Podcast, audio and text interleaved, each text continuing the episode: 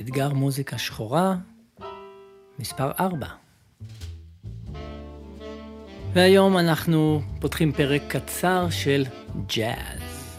אי אפשר אה, לקטלג את ג'אז בתור מוזיקה שחורה בלבד, גם מכיוון שמתחילת הדרך ג'אז הייתה מוזיקה מעורבת של מלא תרבויות ועמים, וגם כי ככל שהתפתח הזמן זה הפך להיות אה, סגנון מוזיקלי, עולם מוזיקלי בפני עצמו, שכבר פרץ אה, מזמן כל גבולות תרבותיים, אבל בתחילת הדרך של ג'אז כמעט כל האומנים הבולטים היו שחורים, ואם היית אה, לבן בשנות ה-20 ו-30 בארצות הברית וגזען, אז היית טוען שג'אז זה מוזיקה שחורה, מלוכלכת, שקשורה עם אלימות וסמים ומועדונים וכל מיני כאלה דברים.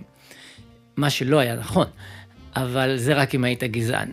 אז uh, הרבה מהאומנים אומני ג'אז הראשונים בתחילת הדרך היו שחורים, כמו לואי ארמסטרונג, שאנחנו כמובן מכירים אותו, אה, דיוק אלינגטון, עוד אה, דמות אה, ססגונית ומדהימה, שאת המוזיקה שלו אנחנו שומעים ממש כרגע.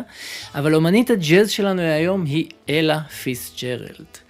הזמרת של הג'אז, הגברת הראשונה של הג'אז, ומה שמיוחד בה זה לא רק העובדה שהיא שרה מאוד יפה, אלא היא בעצם הזמרת הראשונה שלקחה את הקונספט של אלתור, אלתור של כלי נגינה, אבל עשתה את זה בשירה.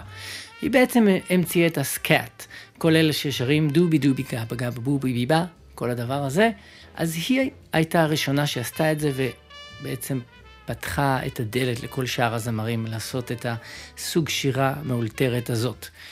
אז הנה אחד השירים הראשונים שהיא עשתה עם סקאט, שממש שם אותה על המפה לא רק של השחורים, אלא גם בכלל של ארצות הברית. קטע מ-1947, Oh Lady Be Good. הפרק הזה של אתגר המוזיקה השחורה שלנו מוקדש לאח שלי, אורי הורוביץ.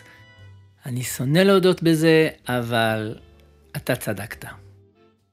אז הנה אלה פיסג'רלד עם Oh Lady, Be Good.